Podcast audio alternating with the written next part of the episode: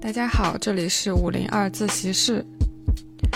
无论因为各种各样的原因，近期对生活感到烦闷甚至沮丧的听友们，本期节目我为大家列出了拯救无力感的九条生活建议。那下面就分享我自己总结的九条建议。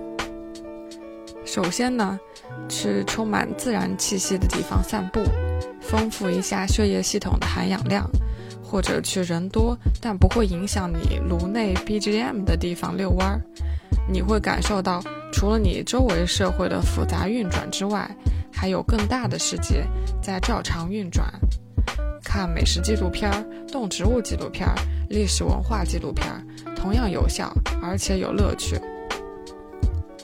第二点是进行一些产生通透感的小运动。为身体制造一些内啡肽，比如骑自行车、吹吹夏日的晚风、玩飞盘、跳跳操、做瑜伽。我个人不会对整体的运动强度、运动效果要求很多，但会尝试在某个步骤上多坚持一下试试。肌肉紧张后的突然放松，也有很大的松解效果。第三点，整理房间，扔掉没用的东西。把闲置物品分享出去，比如送朋友啊，或者参与社区的二手闲置群。我上周在小区的闲置群里送出了两大袋泡脚的中药包，在家堆放了很久不用。啊，对方是一对银发苍苍的老夫妻，面色红润。这两大中药包应该很快会进入他们的睡前必要程序，就是泡脚。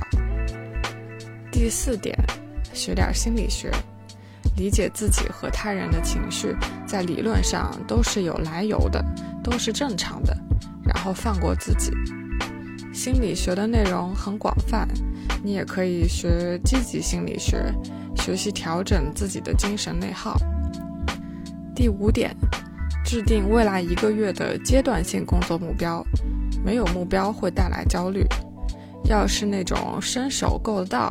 你有动力去做又有价值的事情，不用把大大小小的琐碎工作都列出来。第六，种点儿好养活的花花草草，你只要做一个自来水的搬运工，就能看到它每天吸收着阳光，平静地延续自己的生命。第七点，如果入睡比较难，可以看一些难读的文章，然后借着困意早睡。周末呢，把闹钟掐了，睡一个没有起床压力的觉。分享刚学到的一个知识点：睡眠分五个阶段，分别是睡意来临、浅睡、深睡、稀波或慢波睡眠、快速动眼睡眠。从浅睡到深睡到快速动眼睡眠是一个循环，一晚上睡得香的话，可以循环四到六次。充分的让你自己睡几个循环，有助于身体和意识的修复。第八，谈轻松点的恋爱，别难为自己，把攻克困难的决心和精力花在学习和成长上。第九，奖励自己一段不看互联网信息、不看微信留言的时间，拿它做点能产生内在愉悦感的事。感到消耗的时候。允许自己与外界隔离一小段时间，你对外界没那么重要，只有对你自己重要。先调整好自己之后，才能去给予世界。以上是我总结的给大家的建议，也是给我自己的建议，希望有帮助。